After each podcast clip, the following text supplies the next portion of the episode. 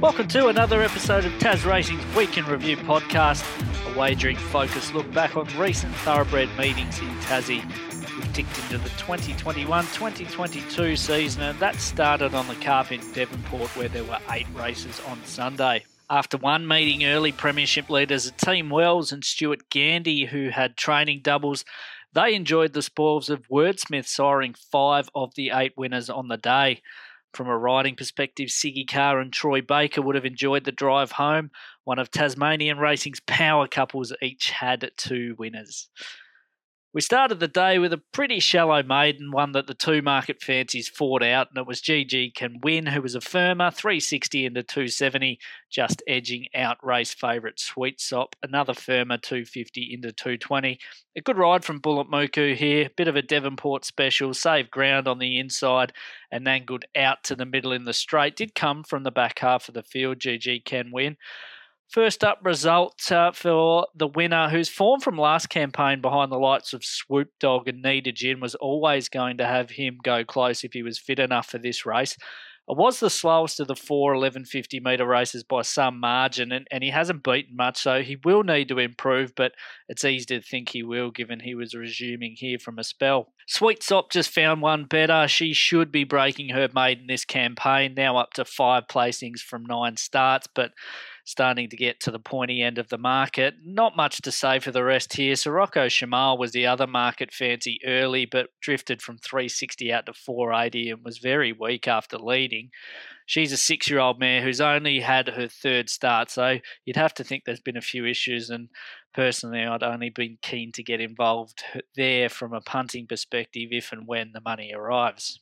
Race two was a 1350 metre maiden, and we saw a very impressive win here by a bit of an outsider, Ubriaco, at start three. $10 out to 13 on the Tas Racing official price and did the job for Glenn Stevenson and Cody Jordan. It was a massive performance, never better than three wide, but still finished with the second fastest last 600, 400, and 200 of the race closed off really well, did Ubriaco on debut, and then I'll conservatively say was given a very quiet ride last time over 1150 metres, and, and that sort of saw the market look around Ubriaco. Certainly got out to a price that I was happy to have something small on late, particularly given I found him for the staking strategy last time, and he was never really put into the race. There's nothing more frustrating than when you find one and they win the next start without you. I really like this win. The time stacked up favourably against the other 1350 metre races, just over two lengths slower than the 66 and just under three lengths quicker than the 0 to 60. Clearly still learning what it's about is Ubriaco, but happy to black book him. And with a reasonably weak SP profile, I'd be surprised if he came up crazy short next start. GG Cloudy Bay enjoyed a good run around the $9 mark and, and finished second here, but now a 16 start maiden and deep into the prep. The danger for her is is finding one on the up, as she did here. And that's also the case for the beekeeper. Spoken about this horse previously, just continuously goes around unders now. A big price trifecta was rounded out by a fresh three year old filly, French Kiss, who edged out Karnak Kid, who was the best closer in the race but settled too far back with due respect to the winner, the, the real story of this race was the plunge that went amiss on Broadway Babe. And, and I'll admit I was a part of this, but it wasn't based on anything I'd, I'd heard or a tip or anything about the horse. $14 on Saturday, Broadway Babe jumped the $3.10 favourite, just an avalanche that, that never really stopped. Look, I found the horse here for a few reasons. It was it was decent last start in Hobart when beaten by two subsequent winners, uh, Nev's Boy and Brink Top Lad, albeit there was a fair margin. Then went to Devonport for a trial earlier in the week where she acquitted herself well against the likes of Our Shinkansen, Divisor, and Apollo Rocket, who are all well above maiden grade. And then you had Erica Byrne Burke taking the ride who'd only missed a place twice from 15 starts for the Brunton camp. I mentioned it in my written preview, but had been a bit of a money rider for the stable. So I did the form for this race. I thought I marked her pretty aggressively at around the $6 mark. So I was more than happy to, to take double figures when the bookies went up on Saturday. But wow, it was some move, particularly for a horse that has shown that she can miss the kick. And that's what happened here. A clear last out of the gates, and it was race over. EBB couldn't really find a backside to take her into the race. She was three wide, seemingly without cover for a big part of it. Her last six, four, and two hundred of the race was the third fastest, so not too bad, but it certainly wasn't what the market move suggested. And eventually, she's only beaten one runner home, albeit less than four lengths from the winner. So she might be worth another chance. Where there's smoke, there's fire, so to speak, but certainly a strange one, Broadway Babe, and, and one for the overs god in my case. Really like the winner, Ubriaco, though, and into the black book he goes. TasRacing.com.au's new Form Plus Pro gives you even more data on all Tasmanian thoroughbred racing. Subscribe to the ultimate Tasmanian form source today. Form Plus Pro by TasRacing.com.au. Race three was the only staying race on the program, a maiden class one. It was won comfortably by the Siggy Carr, trained and ridden full knots ahead. The well supported second favourite, $5 into 420. Look, I think this is the way to ride the horse. Let her stride up on the speed. Siggy was forward and outside the leader, Deer Poacher, who was an $11 chance, but she clearly had that horse covered turning for home, which left Full Knots Ahead of the pack, well clear. But his last 200 was second fastest in the race. Only Rylestone, who was running on from the back, had better. Uh, I mentioned on this podcast after Full Knots Ahead's last Hobart run that she could be in for a nice preparation in these lower grade staying races, and, and now she's already picked one off and is nominated for another in Hobart on Sunday. Favourite Turk Delight was about $4 early into around $2.70 when I did my staking strategy, which is a bit short for me. I was happy to work around him there. And then he eased to start 320. Tracked the winner Full Knots Ahead throughout and had every chance but could only manage second. As a three year old who contested some of the better age races last season, I think we're learning that uh, Turk Delight will be in and around this grade for a little while rather than progressing through his grades quickly.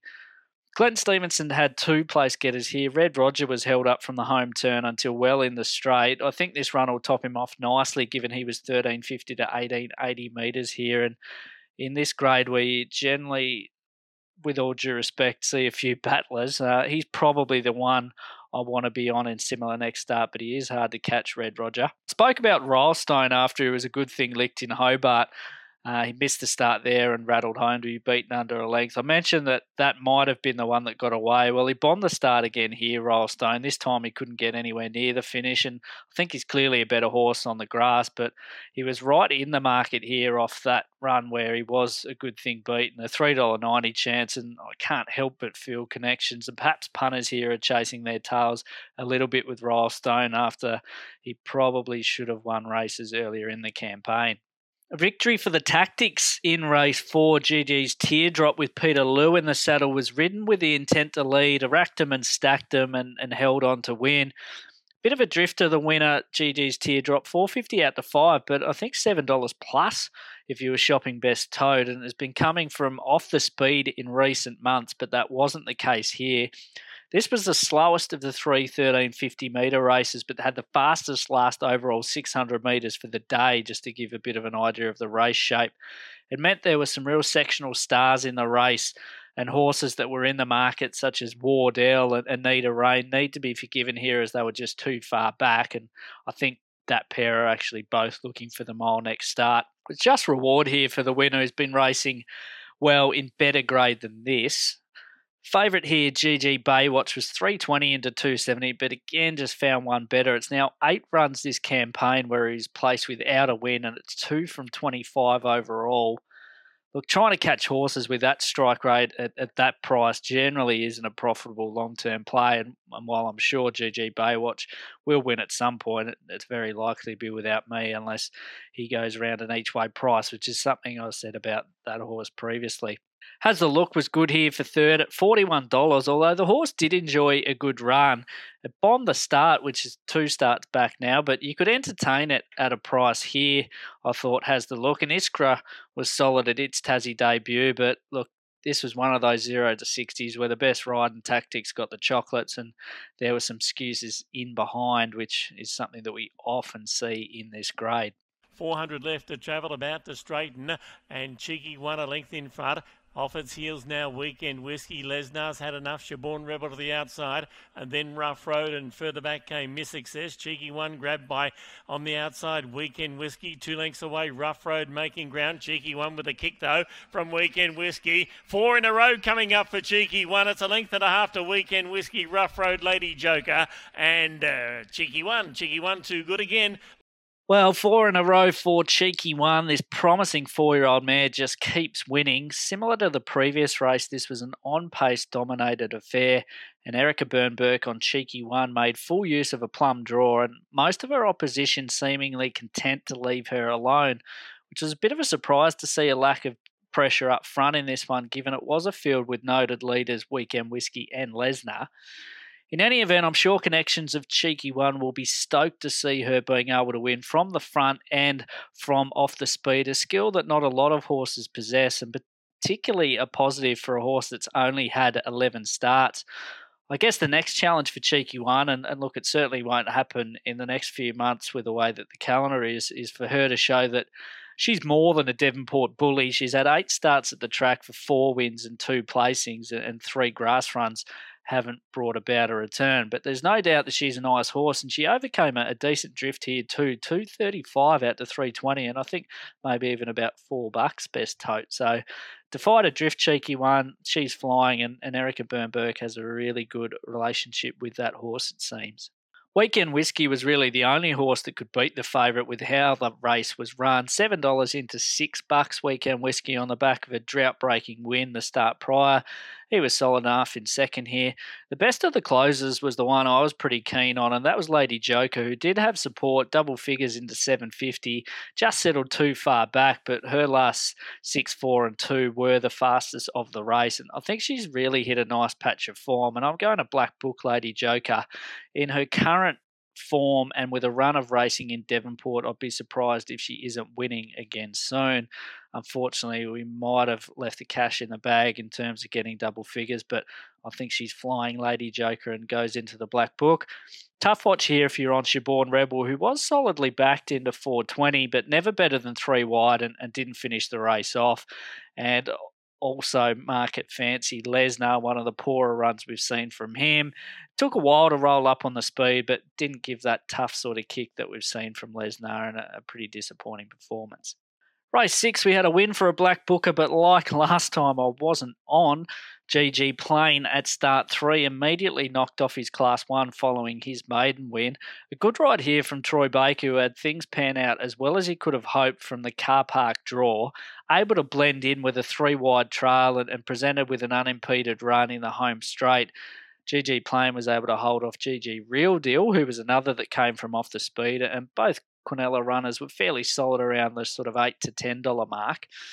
Look, I'll admit when I black booked GG Plain off his debut run, I wasn't expecting him to to reel off his next two, and, and that's probably why I haven't backed him at either start, although I did at least chop him out uh, in start two, which wasn't the case here. And I still think 1350 and maybe more are within his reach, but um, this race is rated really well in comparison to the other 1350 metre races, and only the following uh, race was quicker, which was mainly set up by good charge in front, and, and all the speed runners essentially caved here. Apollo Rocket at 440, Clifton Danzer, who was a big drifter, 350 out to 550, a, a late rider change on the day. Brendon McCoull replaced by Janish Laxman. They were joined on the pace by GG's Janaya, and, and that trio all faded out to finish outside the top five. There really wasn't a lot of peace in front. Master Truffles, who was six into five dollars, eased out of that early speed battle, but stuck on the rail. The leader sort of fell in the lap of Siggy Carr, and it, it's a complete pen run for Master Truffles. You just need to forgive this one. Uh, no room and, and went up the home straight untested was a GG's trifecta in this race with GG Rhythm 13 into 850 running third. Her second really good run in a row, and I think it's probably time to pay her a little more respect when doing the form. Look, I, I certainly will be. But a good example this race of why punters love Devonport, though. We saw the previous two races, races four and five, they go slow in front and it suits the on paces. Race six, they put on a bit more pressure here and it's swoopers race. And look, that's exactly what you're after. Uh, I guess as a punter, you're rewarded if you get your maps and your, your race shapes right. Ladbrokes new bet ticker now available. Watch the exclusive live feed on your Ladbrokes app and see where the big bets land. The down low on the download. Lad Ladbrokes. Gamble responsibly. Call 1 800 858 858. The super ride from Siggy Carr in the seventh delivered GG Golden Lass a benchmark 60 win. Uh, from bar- barrier 11 of 11, Siggy was able to settle one off the fence midfield with cover and the mare was clearly the one you wanted to be on turning for home. I think I was watching this race live on Sky Channel and they'd accidentally showed the, the head on down the home straight with the live coverage, but you could see from that that Siggy Carr and the red cap for the GGs was the, the one that you wanted to be on despite a decent first up run in Hobart, perhaps the wide gate and, and, first look at the carpet was enough for GG's Golden Lass to sort of be missed a bit. 15 into 13, but not a big push. She's really well bred, this mare, and didn't quite deliver last campaign, but her two runs this time in suggest that she can should progress to better than 60 grade. And this was the fastest of the four 1150 metre races on the day. Second again here was Trojan Storm. Well, the bookies have been keen to take this horse on. I think I saw close to $10 early, and, and many punters would have known that that was the wrong price. He started $4.60, was more like his right price, but similar to GG Baywatch earlier, is becoming a, a perennial place getter. He'll win at some stage, but look, I've got no idea when that may be. Favourite here was Reward Achiever, backed in from four dollars to three thirty. Finally drew a gate, but that didn't help Cody Jordan find a position. Uh, settled with only a couple behind her, which was a bit of a surprise given she raced on speed the start before. The horse closed well to finish third, and only Trojan Storm had a better final two hundred metres. Border Protection in fourth was despised by the market, nine out to sixteen dollars, despite a big win last start, and was another to come from the back half to threaten the placings to sort of continue the good form that he's in. Big disappointment here was Mystical Beauty. First up, Slight drifter 390 out to 460. Drove through to lead, but weakened to finish last. Certainly wasn't the horse we saw trial so impressively. And look, I haven't read the steward's report at the time of recording this, but hopefully in time uh, we'll be forgiving of the performance of Mystical Beauty. Last race of the day. Well, if you listened to last week's podcast, you would have heard my little rant about the depth we've currently got at the top end of our ratings races. Well, Fast forward a week, we had an open handicap with seven runners. Only three of them were rated above 70. And the winner was a 62 rated Class 2 horse called Our Little Ted from the Cameron Thompson stable. It's no great surprise that at $21 it was a pretty rough result, as, as based on everything the horse had shown. He shouldn't have really been able to win this race, but he did. And look, all honours to him as well. The horse has run home with the fastest last 200 metres of the entire program from the Stridemaster data to beat Ethical Dilemma, who was much shorter in the market at 390 and, and seemingly had every chance. Look, I, I, guess time will tell whether this is a sign of things to come for our little Ted, but it was an open handicap in name only, and I tend to think that the overall time, which was behind the Class 1 and the benchmark 60, is a better reflection of the quality of this race rather than thinking that the winner is suddenly an open class galloper. But very happy to be proven wrong if our little Ted comes out and keeps on winning. Look, I do hate to be disparaging of the efforts of our little Ted and even Costero, who I referenced last week. But geez, it's not a great look when you have horses rated that low, winning 78s and open handicaps. I think Costero is a 54 rater, winning a 78, and now our little Ted is 62 rater, giving an open handicap. It's sort of not a great look for racing in the state. And hopefully it's just a blip on the radar and our depths around that sort of um, ratings area do get replenished fairly quickly. So the new season's underway in Devonport, one where I finished marginally in front, sort of good early before leaking a bit of oil late. It's not often that I'll black book a winner, but I'm doing that here with Ubriaco. I'm wondering what the hell happened in that race as well with Broadway Babe. Uh, just see what the market does with it next start. Um, sticking with another black book in Wardell, although we want a mile there. Uh, GG Plain still in the black book, and maybe one of these days where he wins, I'll follow up on my suggestion to a black book Tim. And we're adding in Lady Joker too, who we found for the staking strategy here. Got a small return on the each way basis, but I think she's flying in a really good patch of form. This week, last meeting on the grass in Hobart for some time. I think we'll probably see the same horses we've seen in the last month or so, trying to eke out one more before probably having a spell. Certainly, the norms for that program suggest it'll be that type of day. We had no luck at all there last Sunday week with a stack of second placing, so hopefully that changes this week. Thanks for listening to another week in review. I'll be back again next week to review the program in Hobart.